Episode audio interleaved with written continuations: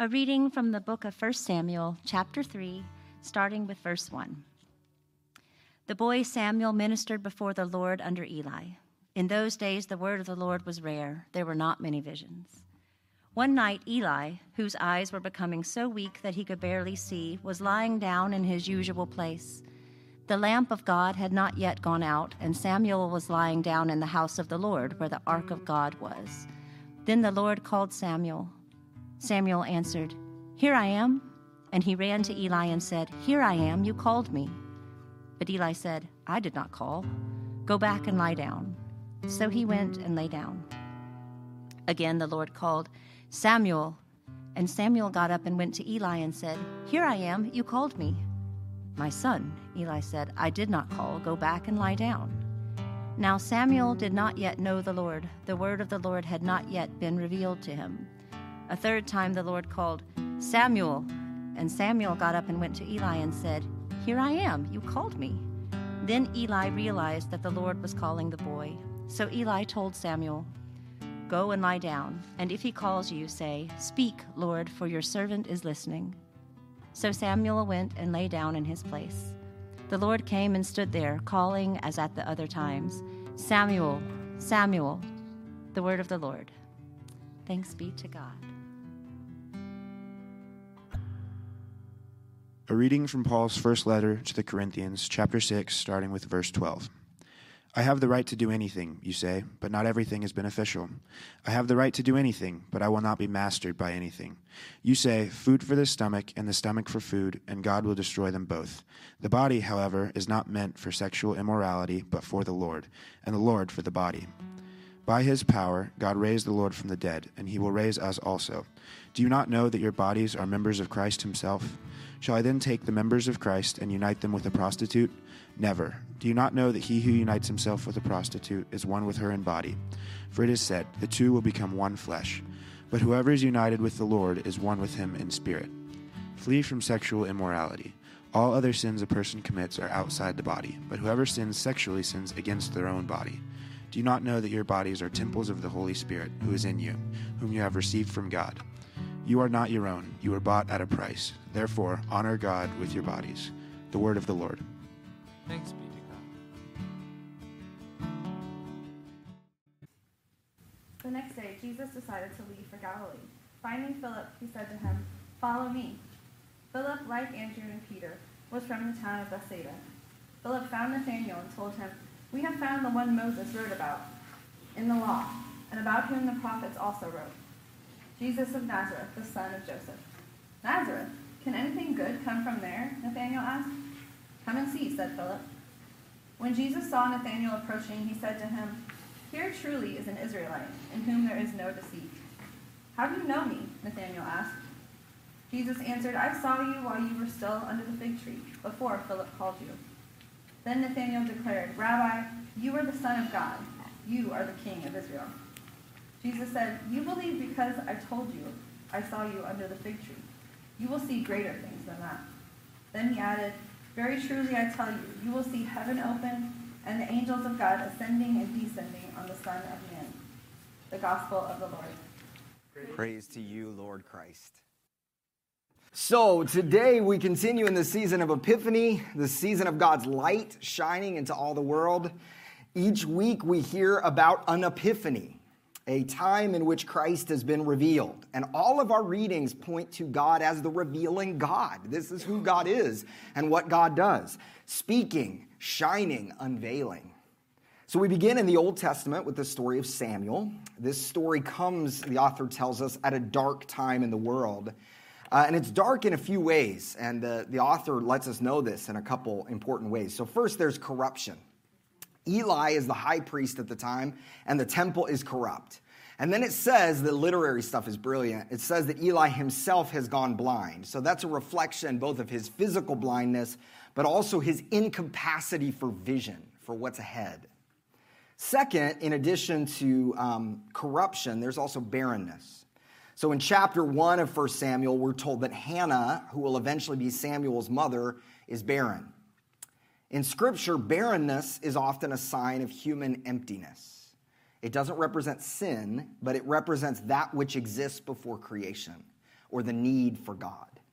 So, whenever in Scripture we see a woman unable to give birth, we know God is about to do something. That gives us a signal to something there. And then, third, so we have corruption, we have barrenness, and then it says, the word of the Lord was rare. So, this was a time of confusion because God seems silent. And in the midst of all of this, Samuel is born to Hannah. So, Samuel, this child, is God's response to corruption, barrenness, and silence. This is what God does, this child who is born. Samuel's mother has committed her son to service in the temple under the high priest Eli. We saw that in chapters 1 and 2. And even though the word of the Lord was rare, it says the lamp of God had not yet gone out. God has not given up on speaking to his people. It's not over yet. It's dark, but the light is still there. Now, Eli's sons are a mess. They are the priests at the time. Uh, the priesthood was hereditary at that point, and they're selfishly skimming off the sacrifices. They're not reverent. They're sleeping around with the women who served at the temple. They steal the gourmet food. They pursue illicit sex. Even today, we look at that and we go, these are signs of corruption. Now, many of us are familiar with corrupt religious structures. We've seen it, we've experienced it. We've become used to hearing stories about corruption in the church. My generation was born into the scandals surrounding men like Jimmy Swaggart Jim Bakker. I also grew up in Tulsa, Oklahoma, which was always considered the land of charismatic megachurches. and in my high school and college years, it seemed like every year there was a new major doctrinal, financial, or sex scandal involving a pastor or leader. But corruption spans denomination, it spans church size, uh, region of the country, and we see that the church is full of broken people, including leaders. Religion is such a powerful thing. I think it's interesting when you meet people that go, I just can't uh, believe in Christianity or whatever it is because of all of the corruption. And I think one of the things it shows us is religion itself is a powerful thing. It's powerful for good, and when it's perverted, it is very powerful for evil. Eugene Peterson says, Holy places provide convenient cover for unholy ambitions.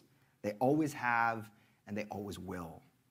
So Samuel grows up in the midst of all this dysfunction and he ministers under Eli in the time when the word of the Lord was rare. So if, if you haven't figured it out already, the author of 1 Samuel is telling us there's a bunch of dark, corrupt stuff going on okay? And that's in which Samuel ministers and he lives. But then, verse 4, God speaks. Whenever we see God has been silent, whenever there's been barrenness or purposelessness, we can trust God is about to speak. That's what the scripture says.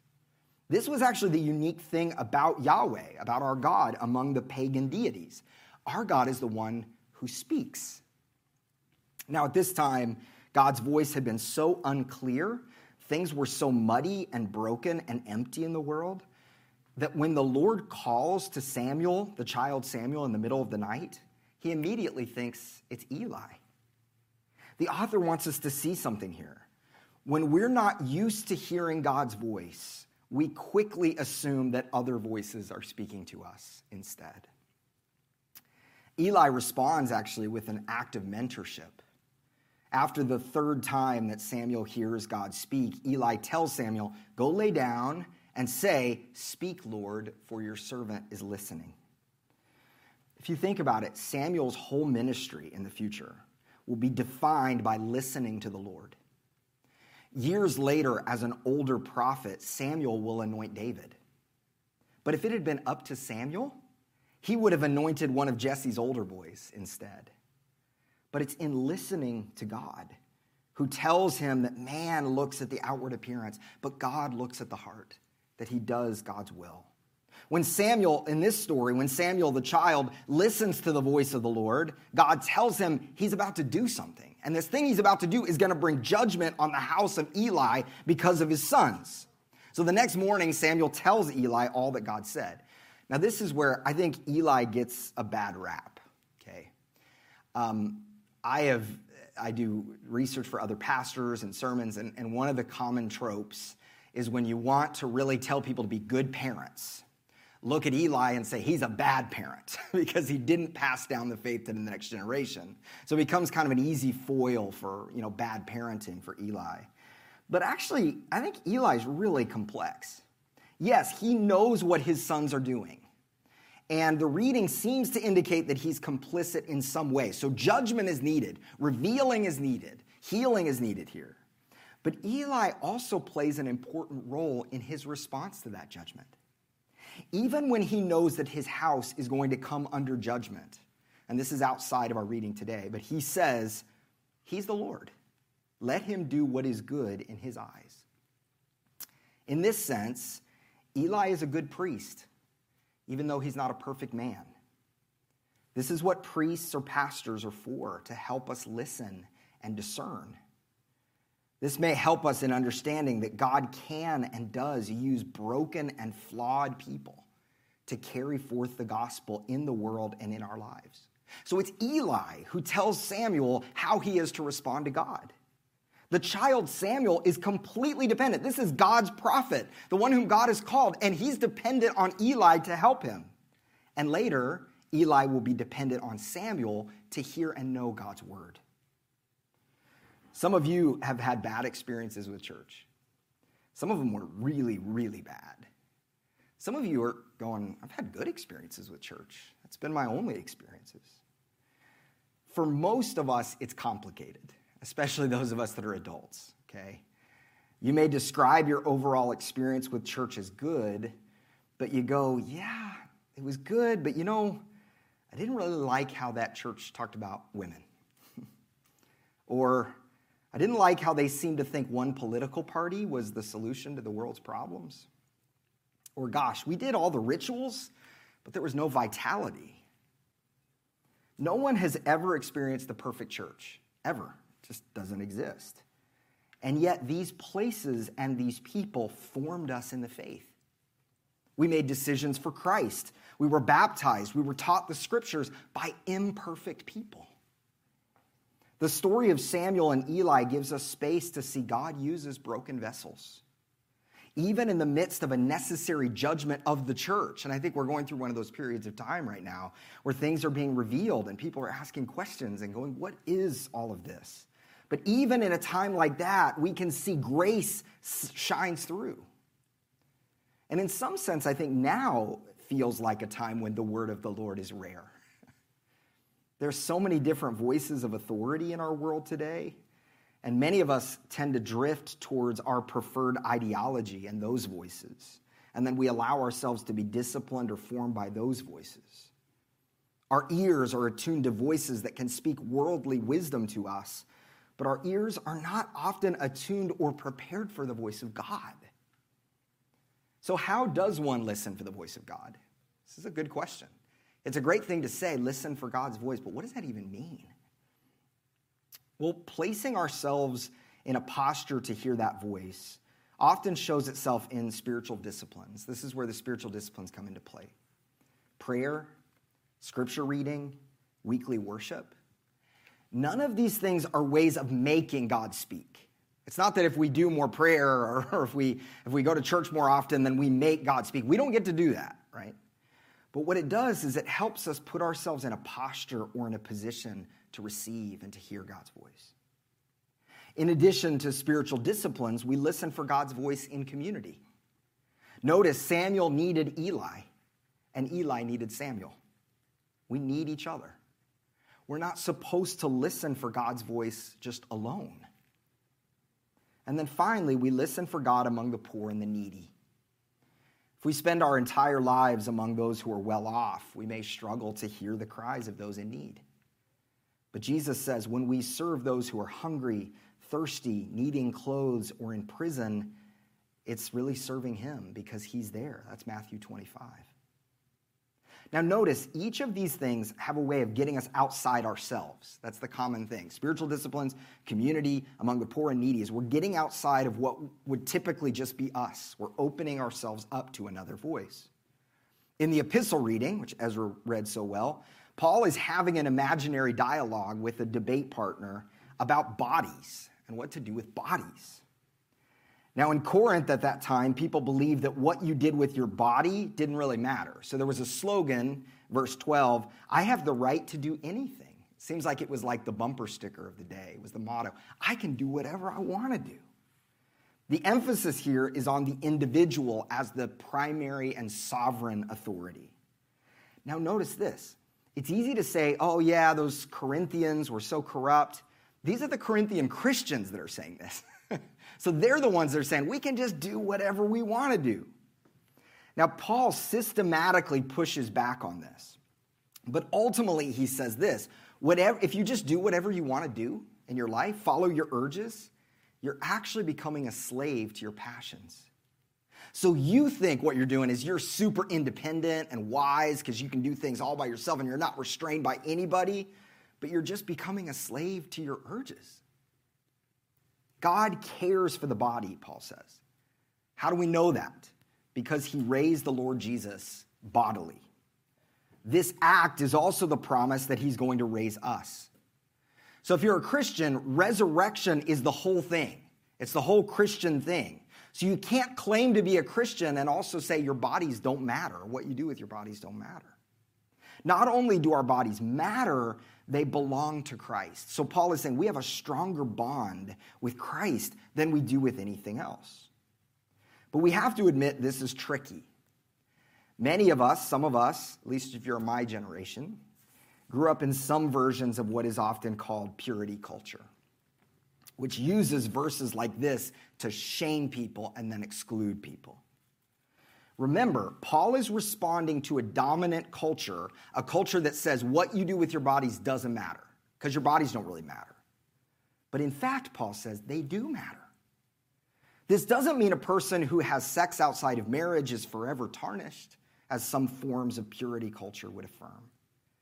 It means God cares really and truly cares about us and what happens to us. And with that, he cares about what we do with our bodies.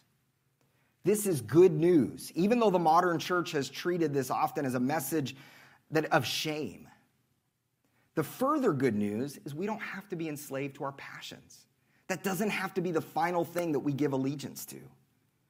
A good theology of the body has implications for our sex lives but also for the ways we care about our bodies, the other ways, and about our physical world. If we think about our physical bodies, Christians have learned for centuries to engage our physical bodies in prayer. We make the sign of the cross, we kneel, some run our hands over beads, prayer beads. We raise our hands in worship. We're mindful in prayer, even dancing. In many modern church settings, those things have been dismissed as superstition because we're more interested in the things of the mind. Why should we care about the things of the body? But what if our bodies had a more central place in our faith formation? Might that help us to avoid the pitfalls of shame in regards to our bodies? After all, as Paul says, the body is the Lord's. Now, of course, it's never about what we do ultimately, but it's about receiving God's grace for our whole selves and for the body of Christ. Finally, I want to look at our gospel reading. But let me start with this. Many of you know this past weekend was the college football championship game. I'm aware that some of you don't know that at all. Dave is rejoicing because his Michigan Wolverines defeated the Washington Huskies 34 to 13. Now, we live in a part of the country, I know some of you can avoid this, but we live in a part of the country where college football and college rivalries are significant, right? In the South and the Midwest, you're not just, you don't just pick what team you root for. Your family is an Alabama family, or a Georgia family, or an Oklahoma family, or an Ohio State family. I remember when our church in Tulsa remodeled a section of our church building. And at that time, in the early 2000s, one of the cool colors was burnt orange, right? So we'd paint this whole wall this like kind of burnt orange. It was a cafe kind of look. You guys remember churches back then, right? Um, and and we painted it burnt orange, which happens to be the color of the University of Texas. All right. A member of our church who was an Oklahoma fan despised the change and threatened to never come back again until we painted that wall. We thought he was joking. He was not joking. or have you ever heard jokes about rival schools? Usually they're pointed at intelligence or test scores. It's almost like we'll want to say, could anything good come out of Tuscaloosa? Could anything good come out of Norman or out of Austin? I talked to a guy a few years ago when we were visiting our home state in Oklahoma. He was a graduate of Oklahoma State University. And he told me about his church. And the church, he said, Yeah, I like my church, but I'm real suspicious of the new pastor. And I said, Why? Why would you be suspicious of the new pastor? And he said, Well, the new pastor is an OU graduate. And he had hired some of his guys from Norman to come in. And he had a problem with the church because of that. okay, so our gospel reading, the reason why I bring this up is our gospel reading has some comic relief to it.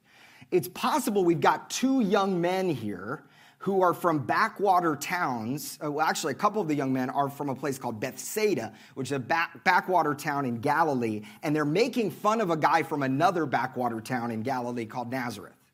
So, Nazareth was this traditional, kind of buttoned up, Orthodox small town. Bethsaida was a small fishing village. So, you can imagine the jokes. People from Bethsaida are saying the people from Nazareth are buttoned up and pious. People from Nazareth are calling people from Bethsaida fishy or smelling of fish. So Nathanael is not prepared to see that Jesus is not just a Galilean young man from a rival town. He is that, but he's also something else. So he says this Can anything good come out of Nazareth? It's a leading question. Nathanael believes there's no compelling evidence that this guy is somebody who I should follow. Philip's response, his friend who's inviting him to follow Jesus, is simple come and see. This is the invitation to the skeptic come and see. And it's used throughout John's gospel as people are drawn to Jesus. The gospel of John calls us look for God in unlikely places, look for God in places where you wouldn't expect him. So Philip invites Nathanael to come and see, but the writing here is brilliant. Jesus has already seen him. So Philip says, Come and see Jesus. And Jesus is like, I've already seen you sitting under the fig tree. We have to trust that God is working in the lives of people before we ever meet them. Have you ever thought about that? Sometimes I was trained in like church to be an evangelist, and in that world, it meant I am bringing the gospel to somebody's life in order to fix them or heal them or rope them in or something like that. What if we thought about it as Jesus has already seen them a long time ago and is already working in their life? Running in the background of this account is the story of Jacob from Genesis. Jacob was described as a schemer, always looking for a way to get ahead. And then later on, he wrestles with God's messenger, and Jacob's name is changed to Israel. That name means one who wrestles with God. So Jacob goes through this shift of being the schemer to the one who wrestles with God. Jesus is likely referring to Jacob with some wordplay here. So he says of Nathanael, here's an Israelite, one who wrestles with God, who is without deceit, without scheming. Okay. Here's a son of Jacob who is not scheming. Well, at one point in the Jacob story, Jacob had a dream and he saw this ladder. I won't tell the whole story, but extending from ground to heaven. Angels are going up and down, ascending and descending. And God appeared to Jacob and said he's going to bring him into the land of peace and prosperity. Jesus, as he's speaking to Nathanael, is clearly pointing to the Jacob story. And he's telling his disciples that they will somehow, they're going to see angels ascending and descending. But what does he mean by that? What does it mean that we, through Jesus, will see angels ascending and descending? Well, the point of Jacob's ladder was God's insistence to Jacob that he would not leave him alone. Jacob called that place Bethel which means God's house. And then there endured this belief among God's people that when you worship in God's house, God is with you, really with you, really present with you. In fact, the beginning of John's gospel, which John Thompson spoke on so well um, a couple weeks ago, says, The Word became flesh and made his dwelling among us. We have seen his glory, the glory of the one and only Son who came from the Father, full of grace and truth. The message translation of this said, The Word became flesh and moved into the neighborhood. God pitched a tent in our neighborhood, God moved in. God will always be with us. God links arms with us in the midst of our suffering and in our pain and is present with us. This is so different from all the pagan gods of the ancient world and the pagan gods of our time. The pagan gods see your neighborhood as too icky. There's too much crime, too much pain in your neighborhood. For these gods, the goal is to get people out of the neighborhood, get them to heaven, get them to live right so they can approach a holy God. But that's not our God. Our God says, no, I'm moving in, side by side with pain and suffering, side by side with brokenness. Jesus is saying to Nathanael, Don't seek me because I'm able to discern who you are by looking at you under the fig tree. By following me, you will see what it looks like when heaven and earth come together, when God moves in, when God is with you. So, this question can anything good come out of Nazareth? I think this is our eternal human question. Could anything good come out of this? Could anything good come out of my pain? Could anything good come from me, my past? Could anything good come from my background? Can anything good come in the midst of my trauma, from my aching? Or maybe it's more simple than that. Maybe it's can anything good come from my boring life, my ordinary life? The good news is not only that good is coming out of Nazareth, but the ultimate good is coming out of Nazareth. As I end here, tomorrow our country stops to celebrate the life and legacy of Dr. Martin Luther King Jr. And we celebrate this day realizing that even though we have made a lot of progress in a move towards racial equality, we're reminded that we have a long way to go. Yes, we got rid of Jim Crow laws, but black votes are still looked at with suspicion. Yes, we're desegregated, but because of a shady history of housing laws, we still find ways to resegregate. Sure, we passed civil rights legislation, but minority families are still too often blamed as being what's wrong with America. This, too, today, feels like a time when the word of the Lord was rare. And it's a time like this where we need prophets like Samuel, like Dr. King, who point us to the one in whom there is true justice, the one who is the way, the truth, and the life, the place where heaven and earth meet. Prophets are important in a time like this, especially because they help us see the world as it should be and it will be. Prophetic utterances are audacious. They say, no, we're not living how we're supposed to live. We're not being who we're supposed to be. The world does not look the way that it's supposed to look and they challenge us to live that day here and now. We also need good and faithful priests. So we need prophets and we need priests. We need priests because not all prophets are from God. priests and pastors help us think through how prophetic words fit with Scripture and with the tradition. Many, I think, in our world today are asking, could anything good come from this? we got a lot of large scale stuff. Have you noticed this? a lot of large scale stuff going on in our world that's really dark. We've got political and cultural polarization, insecurity surrounding our system of government. We've got a climate crisis. We've got wars in Ukraine and in Israel and Gaza and now Yemen. Our system of or, you know, inequality and injustice is rampant. And then we got all that large scale stuff, right? And then each of you faces everyday stuff too health challenges, parents getting older, kids making unhealthy choices, financial insecurity. When God's voice seems dim, we can trust as Christians God's light has not gone out. We need to hold on to that. And this has proven true in Jesus. Jesus is the light, as John says. And so we see that even in the midst of darkness, we can trust and we can be the people that the light still goes out. In his 1958 book, Stride Toward Freedom, King wrote of a time where he felt like he was at the end of his rope. Okay? You can imagine in his life that there were many times not only of discouragement, but thinking, this is over. He said this I was ready to give up. In this state of exhaustion, when my courage had all but gone, I decided to take my problem to God. With my head in my hands, I bowed over the kitchen table and prayed aloud At that moment, I experienced the presence of the divine as I had never experienced him before. It seemed as though I could hear the quiet assurance of an inner voice saying, Stand up for righteousness, stand up for truth, and God will be at your side forever. Almost at once, my fears began to go. My uncertainty disappeared, and I was ready to face anything. The inner voice did not tell MLK that his circumstances would just magically get better. Don't worry, hold on, things are just going to all be better. No, King heard that when he stands for righteousness and truth, God will be with him forever. Now, you may not have had a kitchen table moment like this. Maybe you have. But regardless, we can still hold on to these words. He is with us. We don't have to fear. Angels are ascending and descending in front of us. God is speaking.